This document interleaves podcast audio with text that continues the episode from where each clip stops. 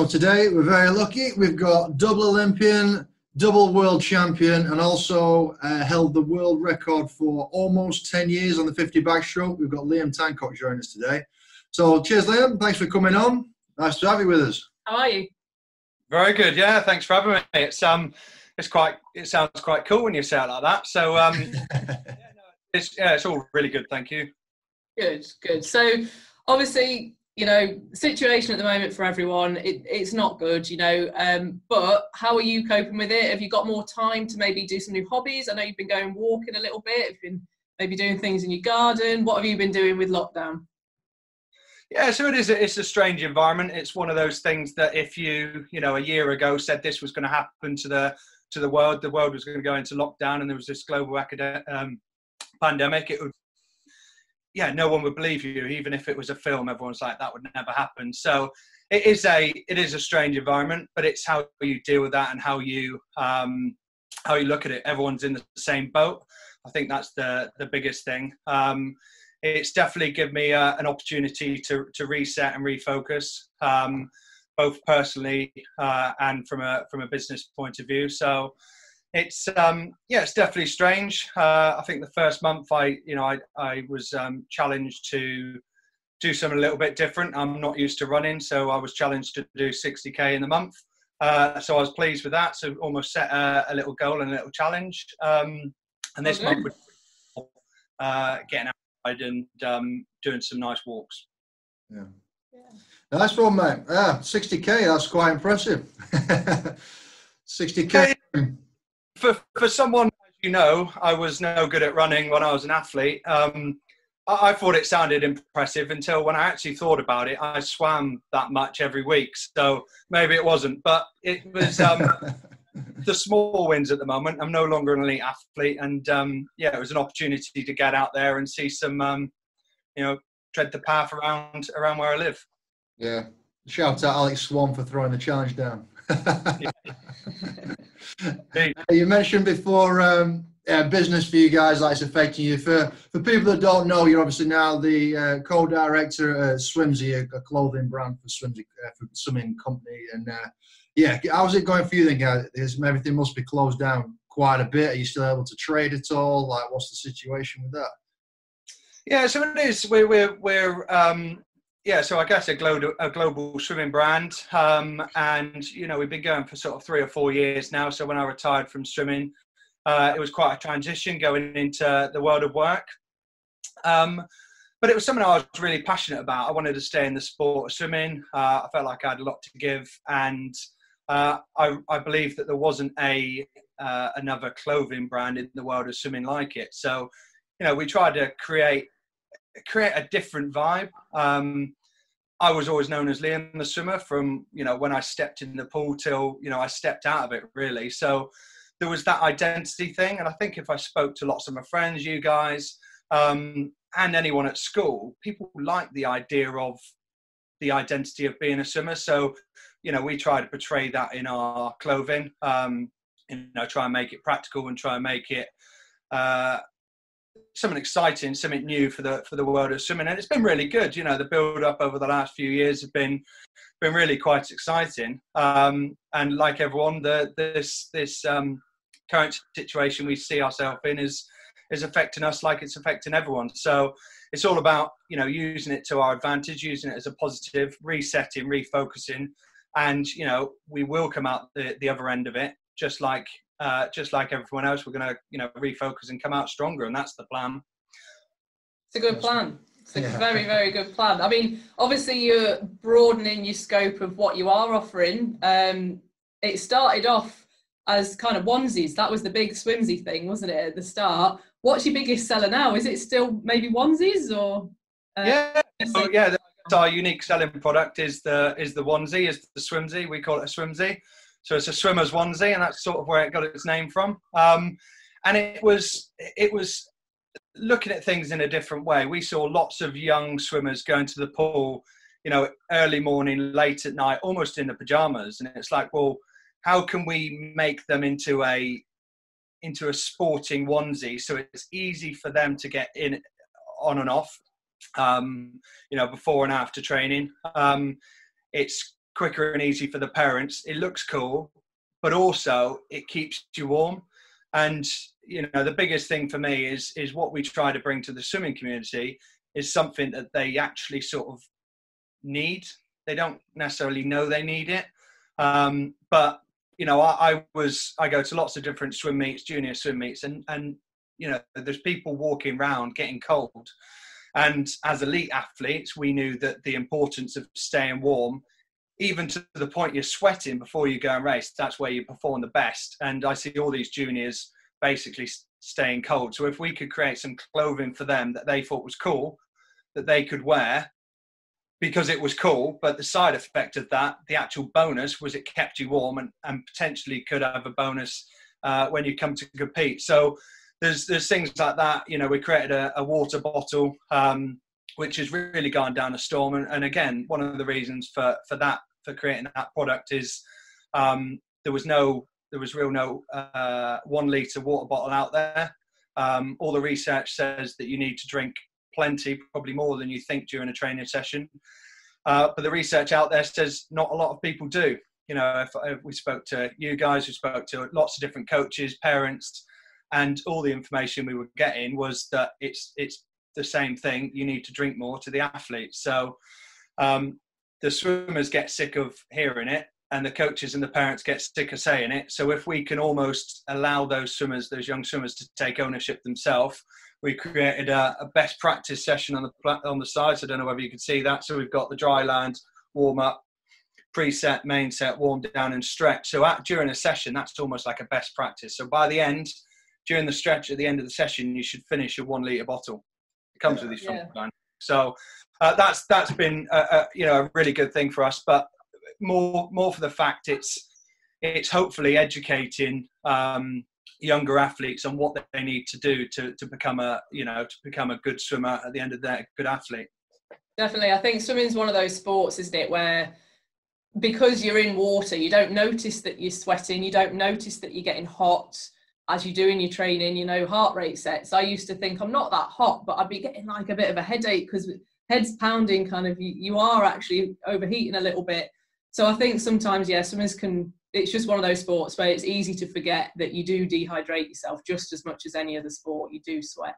Yeah, it's almost like you're saying with the with the onesies and then with the bottles we're having the, the session practice. Almost like almost tricking the, the young athletes into doing the right thing until they start taking the ownership of it. Like not in a devious way, but in like a good way like I said, we've spoke to loads of coaches, and I know you'll have had the same feedback where coaches just can't get their athletes to drink or to, to do the right things to keep warm poolside. So yeah, I think it's been uh, it's been really uh, good what you've been doing. It's been impressive watching you these last few years to see how Swimsy's grown and developed and like gone international. I mean, yeah, so you got your extra swimming shirt on there, and we've got ours on as well. You know, everyone's got these swimsies on these days. So. Uh, so yeah, and I you know, we're trying to be fun with what we do. You know, yeah. swimming is about swimming fast and having fun. And we, you know, we've always talked about it. Happy swimmer's a fast swimmer. Uh, I know that's your your guys' motto as well, and I, you know, I truly believe it. So, um, but also allowing them to take ownership of what they do. So if it's keeping warm, it's you know wearing the clothes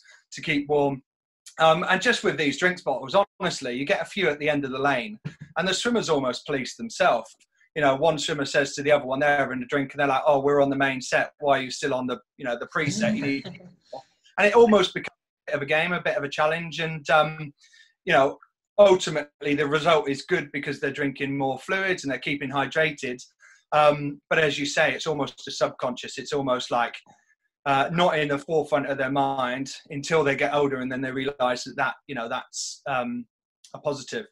Yeah. Yeah, definitely. I mean, at the moment, you've been um, with the situation going on, you have been doing some kind of charity items as well, uh, this being one of them. Yeah, I've got a couple of the uh, the beat it hats here. yeah, so let's beat this. You've got, also got some t-shirts, which uh, I think actually were were shown on was it ITV? I think at one point you weren't even aware that was going to happen. I don't think, were you? uh, so you know we're all in a tough time out there, and um, you know one of those things that we said at the beginning was was that we're all in the same boat, all the swimmers around the world. And actually, if you look at it, there's, um, you know, we're all quite similar. Doesn't matter where you are, Uh, but we grew up sort of doing the same things. We went to, to morning training with our families. They took us there. There'll be people around the world doing the same things at the same time. We're all in lockdown at the moment, but we've all got this common uh, common cause.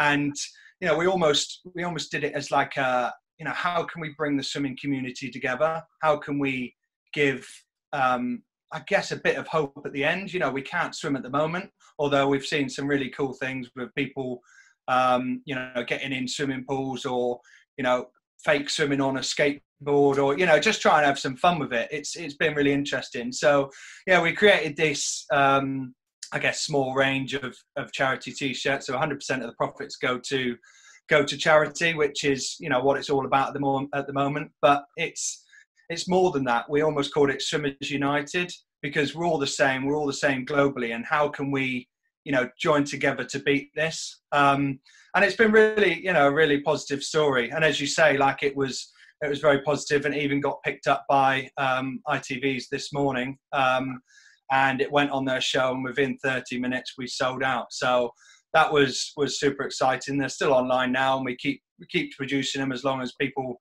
um, you know want to want to keep supporting the greater good. But you know, swimmers are swimmers, and we want to we want to be doing the right things. Yeah, awesome. Definitely, man. yeah. I mean, obviously, you've come from being one of those swimmers, um, now to co-director at, at Swimsy. I mean, what what encouraged that transition, and how have you found that transition? I've actually loved it. Um, it's it's been different, and if I was gonna say anything, you know, life in your trunks is a lot easier. Um, and, you know, and I, and I love love my time at swimming, and and you know, I went on for for a long period of time. I you know retired when I was thirty, which is quite old for a swimmer. But I think we're seeing the age range of swimmers going up now, which is is really good to see. I think that's um, partly to do with the support and the funding that, that UK Sport put in, um, but also the the training and the coaching techniques which are available um, you know, whether it's in the pool, on the land, in the gym, or, or your mind. I think there's there's a lot more um, lot more out there now to support. Um, you know, I, I, did it while I was doing a degree at Loughborough and and absolutely loved it. So I think that's a, a really important thing to do as well, the educational side. Mm-hmm. Um, yeah, but it's it was a strange one. So my you know, lots of people said to me that I should retire after the London 2012 games. Um, but I wasn't ready to retire yet. And I think for me, it was, it should have been my choice. Um, and it was difficult. I, you know, the, the few years after London, I had a few, you know, a few injuries and ultimately it was a, a tough few years. And, you know, arguably I probably wasn't at my best, but I still loved it and I wasn't ready to do it. So from a mindset point of view, it wanted it. I felt like I needed to control that, not someone else doing it, because I felt I would have left the sport and regretted it. So, um, you know, and it was pretty, you know, it's pretty amazing experience. I still got to race, you know, the World Championship final in 2015, Commonwealth Games medals in uh, in 2014 at Home Commonwealths in Glasgow. Um, so I had some good successes after it, but it was, um, yeah, it was 2016. I didn't make the, the Olympic team for Rio, um, and um, I was already planning my sort of escape and my my next phase of my journey. So from 2012, I realised, you know, what was the next step going to be. Um, I didn't know, like most athletes, like most swimmers, they don't really think about it. You know, we're we're we're going to swim forever. I knew that wasn't going to be the case, but I had my degree, which was great, but I didn't really know what field I wanted to go into. I didn't know what job I wanted to go into.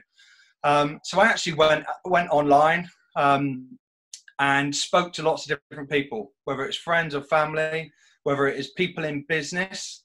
Um, I was lucky enough to meet lots of contacts through the years, whether it's through sponsorship or family friends, or um, and just ask them about their job. Said, you know, I like the sound of your job what is it? What's, you know, what do you actually do? Try to really find out more about it because I knew I didn't want to spend, you know, eight hours a day sitting in front, sitting in an office in front of a, uh, in front of a computer. And that sort of allowed me to understand what I really wanted to do.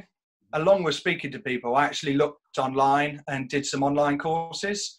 Um, things like the Open University, and you can search, uh, especially at the moment, there's so many different courses out there, and try to understand what I, you know, what I was interested in. You know, was it marketing? Was it sales? Was it brands? Um, and there was a there was a university course um, from UEA that I did, and it was it was just a small module, but it was on brands, and I thought it was really interesting. And then I was like, "Wow, let's sort of create my own brand."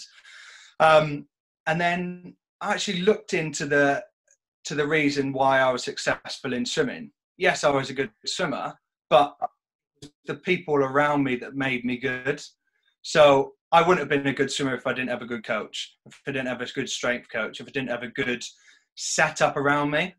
And going into business on your own, I looked at it like I was an athlete. Like Lewis Hamilton's a great driver on his own, but if he didn't have the mechanics and the team around him, he wouldn't even get off the grid. So I almost looked at business in that sense um, and had an opportunity. Uh, business partner came forward and and yeah, we created a brand called Swimsy. So it's um yeah, it's been really cool.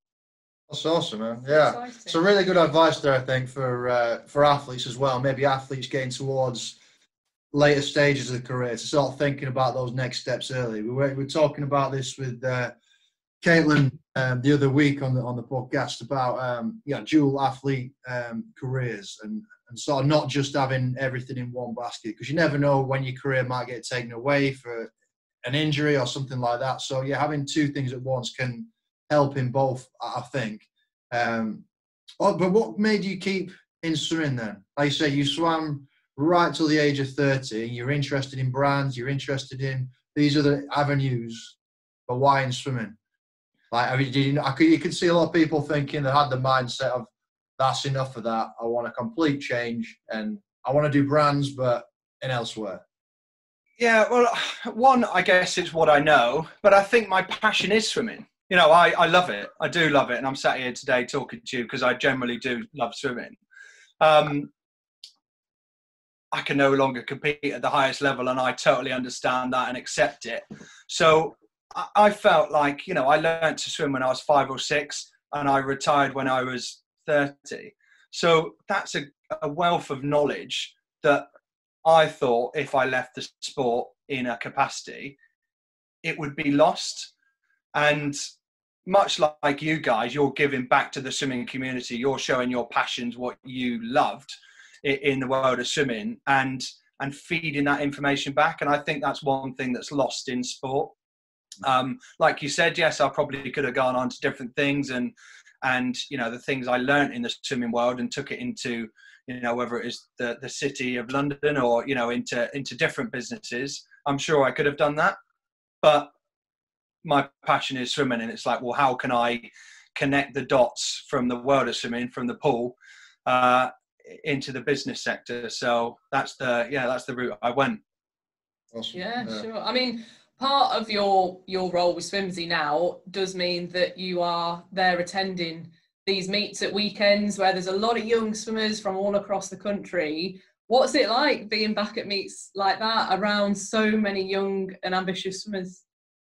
It's brilliant. I think for me, it's the opportunity to see these young kids love swimming, um, but also share my experiences. It's you know it's great that you know I'm signing autographs and taking photos with the kids, but also giving them some advice, speaking to the coaches, speaking to the parents, you know, and, and everyday little piece of information which I probably took for granted, which I learned through my career, is is potentially very valuable to a young swimmer um, an ambitious coach or a parent new to the world of swimming. So, you know, that's another opportunity for me to to give back and um, and share my knowledge, the things that I learned through through my sort of career.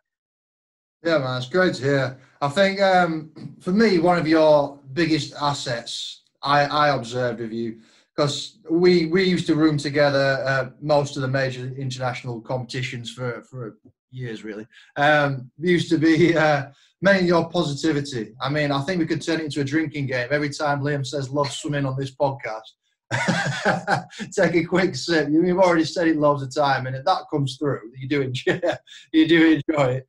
Um, but where's that come from? Like, where, where is that that positivity? Was that something you observed at a young age from older athletes, other people? Was that innate? Was it already there? Like, did you learn that from from family? Like, where, where's all that positivity come from? Yeah, it's a, it's a difficult one. I, I've, I've probably always been like it. Um, so whether I was born with it or I was instilled at a very early age through my parents, um, you know, my parents are very positive. Um, our mindset is very. It's it's it's difficult to judge, but like loads of people say to me, tell us a time where you failed in swimming, and that question for me is just negative. I'm like, well, I've never failed in swimming. I've not achieved what I wanted to achieve, and this might confuse a few people. I, I you know, I've certainly done things that um, I haven't achieved what I wanted to achieve, or whether that was a medal, a target, a time, a position, uh, a team, whatever it is. But the word failure is really negative and quite a strong word. And I would look at it in a different way. And it's like, well, I've not achieved that, but I actually got this out of that experience you know, I broke my wrist at one point. Yes, that was a negative, but I turned that into a positive. positive, and I was like, I'm, I made myself a better kicker during that period, which then, you know, six months later helped me win some world medals. So it's how can you you turn a, a negative into a positive. So I think it's just my outlook, and I, yeah, I definitely think it, it was instilled in me from a from an early age. Uh, whether I was born with it, I, I, don't really know, but it was it was certainly a um, something I, I've used the whole way through my swimming career and, and, and even schooling, really. Definitely. I, I really like that quote. I know you'll laugh at me for this, but I know Conor McGregor uses it a lot, doesn't he? You either win or you learn, um, rather than win or lose, it's win or learn, because you, you, can always take something from a, a, whether it's a competition you've done or a training cycle or whatever it is. You, you can always take something positive from that to carry through to, to your next competition or race or whatever it is or think oh how could i do that better so yeah i think just kind of taking that word to the side a little bit is is a really nice way of thinking about it actually just transforming the word into something else yeah but it's really hard though can't it like i mean everybody knows oh got to find the find the positives that negativity everybody know that but to be able to put that into practice is it it can be a really, really difficult thing to do, but I feel like you probably demonstrate that better than most people. Um, I think if you surround yourself with the right people, but also educate the people around you. So I was lucky enough to work with some great coaches from my first swim coach, John Randall, to Ben Titley, James Gibson. I've had some very, very cool coaches, some, some world class coaches throughout my career, which has been very lucky. But they instilled some belief and, and, and support in my mindset as well. So, you know, I see lots of people coming out of a pool and, you know, parents asking them or coaches asking them or, or telling them what they thought about their race mm-hmm. rather than actually allowing that swimmer to feed back themselves.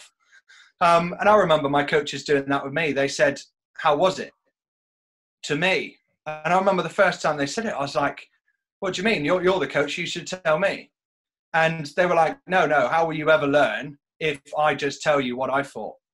You know, what happens if I'm not there? What happens if I miss your race? What happens if something else goes on?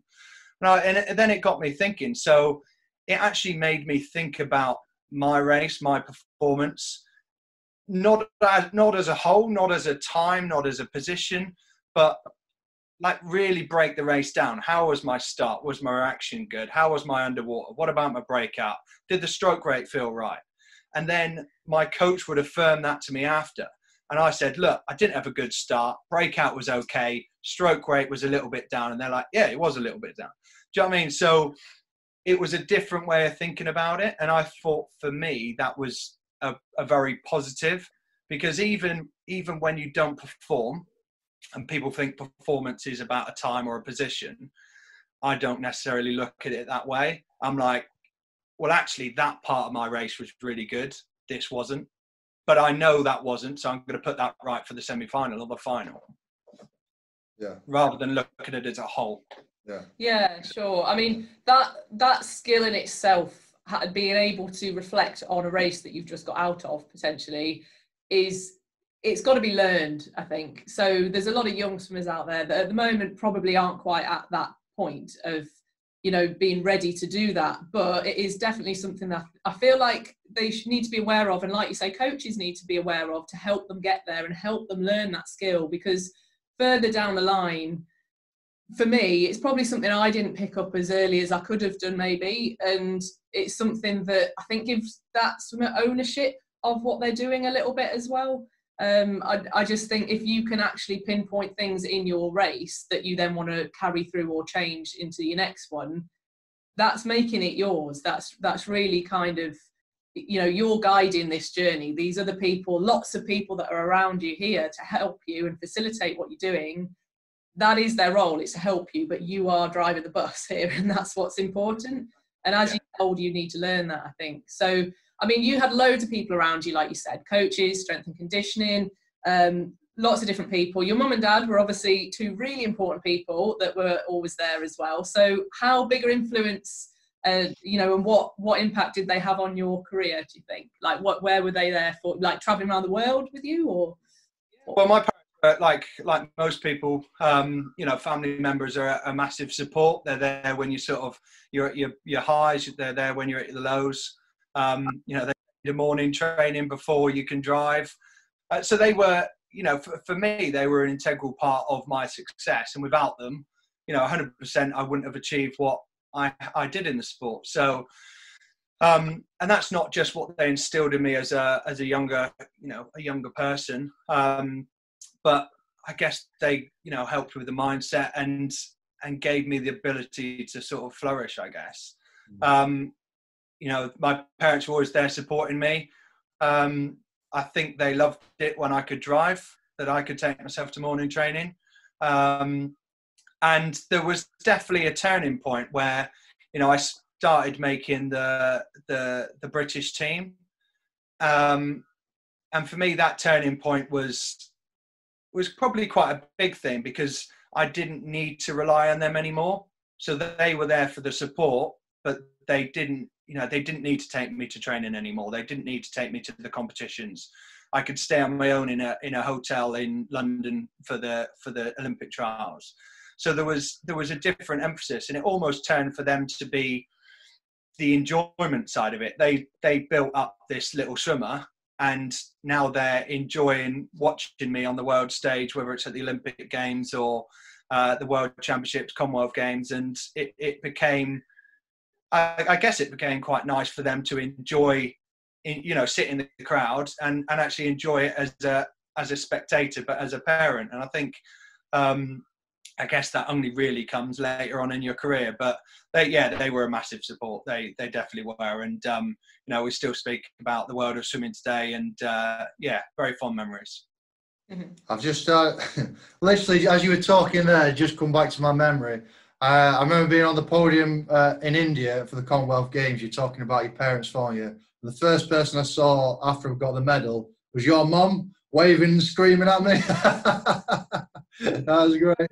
Um, yeah, oh, sorry, I lost you there a bit, dude. But yeah, I think it's just one of them natural progressions where, like, early on, obviously your parents have got more influence, and the older you get, the sort of less that they're they're involved in a practical sense of taking you uh, to to the pool and having to maybe pay for your swimming fees and things like that. But they're still probably going to be there in maybe an emotional uh, and support uh, system as well. As well. Uh, that might, you know, that's going to depend on individuals, like how much you sort of lean on them still, or how much influence they have, how much you look to them for advice. But I guess gradually that would come be a little bit smaller as well as you went through your career. But yeah, I think that's so natural. Obviously, because we work with quite a lot of younger athletes and we have a lot of parent involvement and stuff, and we get a lot of these questions about sort of like, you know, all different aspects of the swimming career and where they should go and how they should help and what they should say to them after races. And uh, yeah, some of these things are, are kind of hard to answer because it depends on the individual relationships. But I think it's good for parents to hear like how much they, you know, from athletes that are successful like yourself, like how much they get involved. Like, did they have to make you go swimming and stuff like that? We get asked quite a lot, but what's your mo- how do you keep them motivated i mean is that anything that you ever had to worry about how to keep motivated your parents have to get involved with that or was that just not really an issue for yourself you know me joe i loved it i was uh not, not really you know we have down and you know you have down seasons. I've I've had seasons where I've plateaued or even gone backwards, and they're the hard ones. Yeah. But again, where that positive mindset comes in. Um, so you know, I, I my, I used my parents as a massive support, and they were always there to support me. But they didn't push me. They enabled me. I think they enabled me to do what I wanted to do and to to grow how I wanted to grow. Um, they did say education was very important, and and they wanted to support me in that journey alongside um, alongside swimming. So I, I, wasn't allowed to just you know not go to school because I had swimming. Um, but I actually used it in you know I, I used to love going morning training then to school because I'd been up for three hours and at lunch break or at, at the sort of break at 10.30 whatever we used to have like break time it it I was starving. I ate my whole lunch. I thought it was the middle of the day. All my friends were asleep for the first couple of lectures, and um, I just thought it was cool. So it, it was never uh, never a real challenge for me. And I get asked the question around exams: What do you do for you know exams? But I don't know how to describe this other than to other swimmers who sort of just know. But when you dive in the water, you almost feel free. So I could do it now where I stand on a block, nothing's in my mind, and I dive in and I just feel like, ah. and that before an exam was always good for me. So, but you need to listen to your body. If you, if, so for, before an exam for me, I would actually go training. I might not do the full session if I had to get out and get to school to, to do my GCSEs or A levels or whatever it was. But I would use it to reset myself and refocus. And I actually felt more alert because of that going into an exam rather than, you know, cramming the last five minutes and, and worrying about things. So, uh, but there was one other thing I sort of wanted to mention about the sort of the positive mindset. And it's all about you. And it sounds a bit strange, but actually your posture. So I think I could look around poolside at a junior meet and tell you who swam well and who's not hmm. purely by the way they look, purely by their posture. And this includes parents as well. If the parents are all slumped over, their kids probably swam bad. And if they're stood upright, walking tall, they probably swam well. But I would challenge anyone out there, like listening to this, trick your body into thinking it's better than it is. So actually stand up tall, walk higher. Honestly, it, it definitely works. And I know it's a bit out there, a bit of a weird thing, but it's it's a really it's a really good way to enforce positive positivity in your body. So you know, yeah, as you said, like Joe, you just stuck your chest out, stand a bit taller, walk a bit stronger. It sounds stupid, but go out and just try it. In any situation, it will make you feel better. Oh, I I'm with you. I'm with you. I, I, remember listening to a TED talk pretty much on that a few years ago now. I can't remember who it's by, sorry, but it was it was talking not so much from an athlete's perspective, but just generally. So, say people go into a job interview or something like that. It, it was sort of saying fake it till you make it. So it was saying the more that you can trick your mind by using your body language that you are positive and you're going to swim well and you're going to go and smash it, the more likely you are to actually go and do that. So it, what the TED talk was saying was before a job interview, go into a toilet cubicle and stand tall and like chest open and shoulders back, and it does actually make quite a difference. Like you say, it sounds a bit strange, but I've heard a lot of that before, and I do think that can definitely transfer over into being an athlete, whether it's a swimmer or any other sport.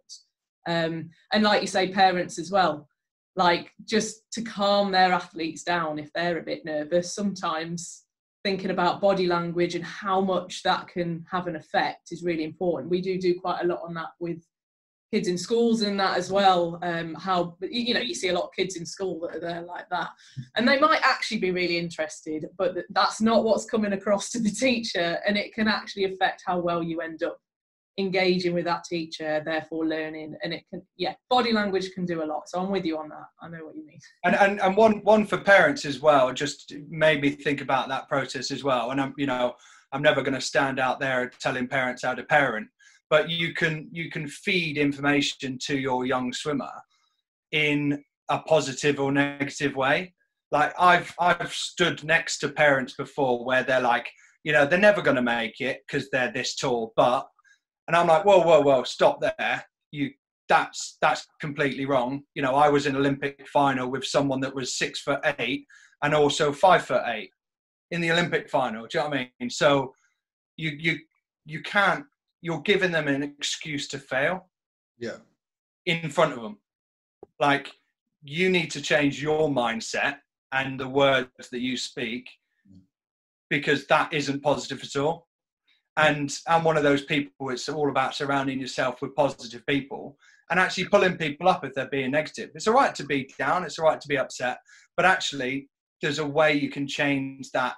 I guess behavior, and I think that's really, really important. But it's until you actually think about it and you hear yourself back.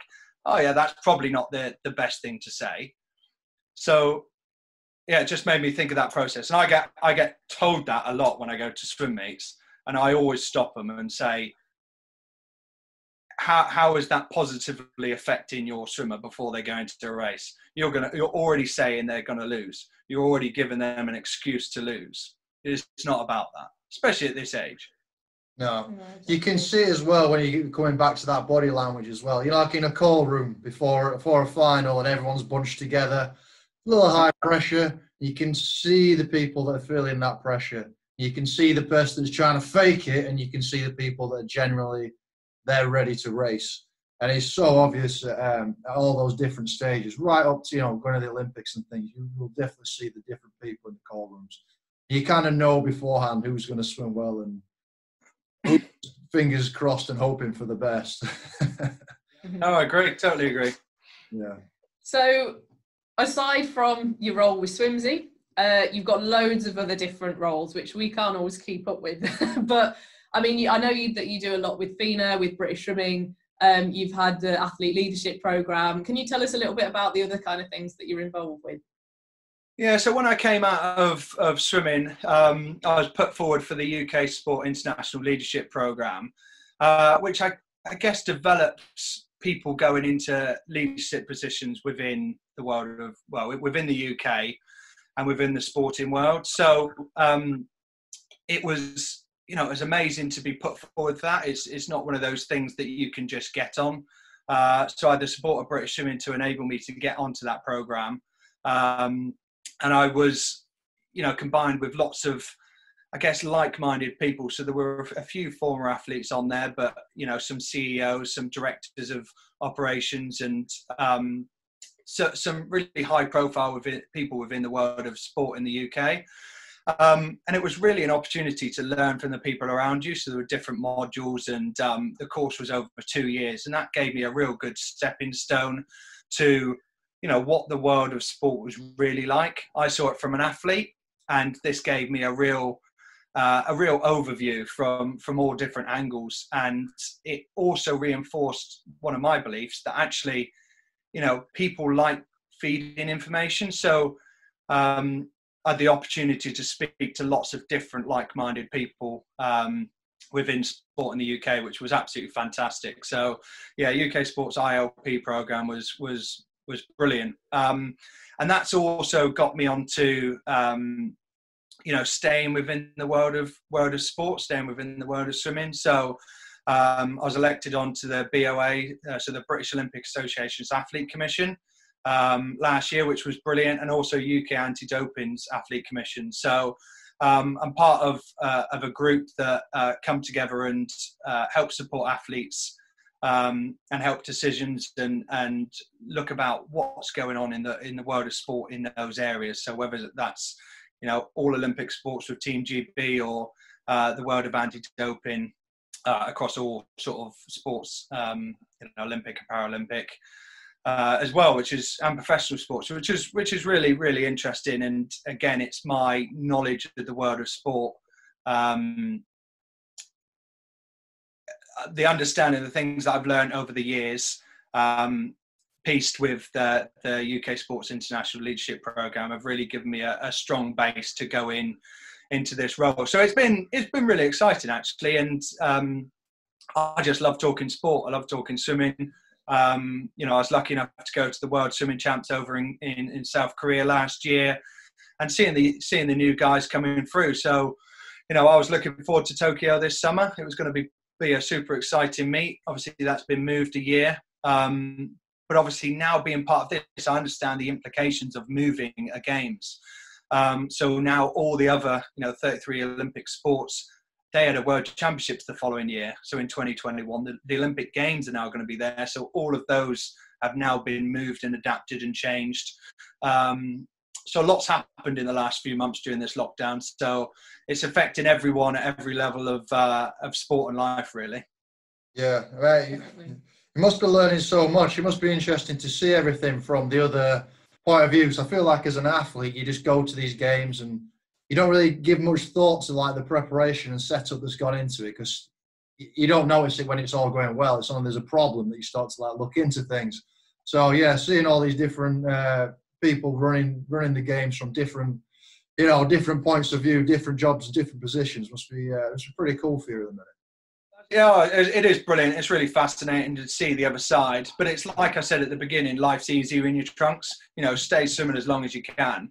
But it's I think it's really important as an athlete. Like I looked at it as as having my blinkers on. So you know, like a racehorse puts the blinkers on and they're focused towards a goal. Um, I looked at my swimming career as that. And if there was negative energy or if there was something that was um, that wasn't going to make me a better athlete, it wasn't going to make me faster, I didn't want to know. So it was like, well, I will get rid of that, get rid of that. That's the way I need to go. Whereas when I retired from swimming, I took the blinkers off and I was like, wow, like this is unbelievable. Seeing the seeing the way things actually work um, is yeah is is absolutely fascinating. So from a you know British Olympic Association and Team GB side of, of how much preparation goes into getting the team just on the plane to go to Tokyo is is absolutely huge. So um, and that's the same for World Championships or you know even um, it's one thing I really didn't realize when I swam, but how much work goes into to making a competition happen whether it's a club championships or a Devon County or a county championships or you know a club meet. For me, you know, you just turn up and you swam. You didn't realise how much effort goes into and how many people go in to make that meet happen. Um, so one thing I, I made sure I did at the end of my career, especially, and I probably learned it too late, but was to actually thank the people. Like it's a stressful environment, whether it's a, a club uh, a club swim meet or, or whatever. But I would thank the um, the timekeeper. You know, they've given up their their day or their weekend to support you in your dream in swimming as fast as you can. And you know, those guys, the volunteers that make these things happen, don't get the praise they deserve. And um, it was one thing I made sure I did. I can't remember what age I really learned that, but every competition, whether it is a local meet, whether it's the Olympic Games, the Commonwealth Games, Europeans, whatever it was, I thank the people around me because I thought they don't. Without those guys, you that wouldn't happen. And you know, we look back at the the London 2012 Olympics with with fond memories, and you know, the shining example was the the games makers and. Yeah without the games makers, the, the London Olympics wouldn't have happened. So, and they were all volunteers. They were supporting us in our pledge to become the best.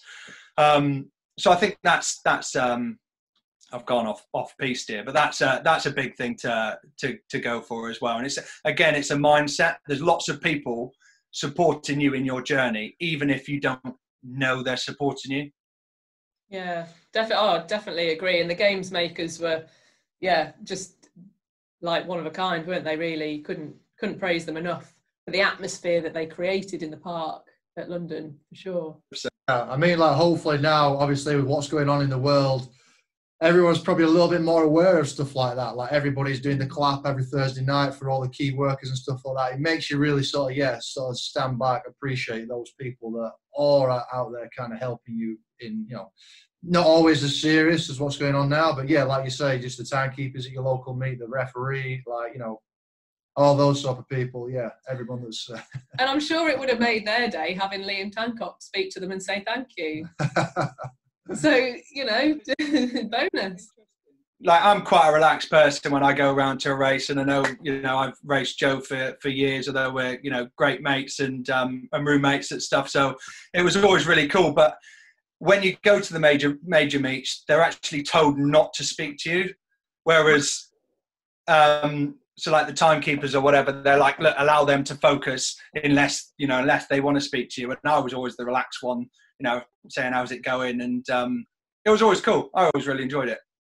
Uh, do you do you miss competing? I would say I'm super competitive, and I would, you know, in anything I do, I'm, I'm competitive. Um, I, I, miss I miss the swimming, but I'm still involved in swimming. Do I miss competing? Uh, in a way, yes, and in a way, no. I'm, I'm, you know, sat here today. I'm not good enough. I'm not in a position where I could compete for medals at the Olympics or the World Championships. So, do I want to be there when I went to Korea and be in the final? No, I actually, you know, I feel like I've had my time and I was enjoying watching the next generation come through. I was enjoying um, seeing some fast swimming. So, you know, I still love it and I still love being around it. Maybe that's why I'm around swimming now because I'm passionate about that experience. Um, I think for me, especially when I got older, we were surrounded by, you know, our teammates. And, you know, whether that was teammates that you went to, you know, the major meets with, or whether it was your teammates you train with day in, day out. You know, I was based in Loughborough University at the, um, and it was a, a great setup there. You guys were obviously there. Uh, and a fantastic group. I was part of the British Swimming Centre within that setup as well. And it was, it almost became like a family. You saw those athletes. You know, I, I live 200 miles away from my parents now um, to pursue my world of swimming or my career. So I actually saw, you know, the the teammates and my coaches more than I saw my family. So again, they see you at your best, they see you at worst, they pick you up, they support you.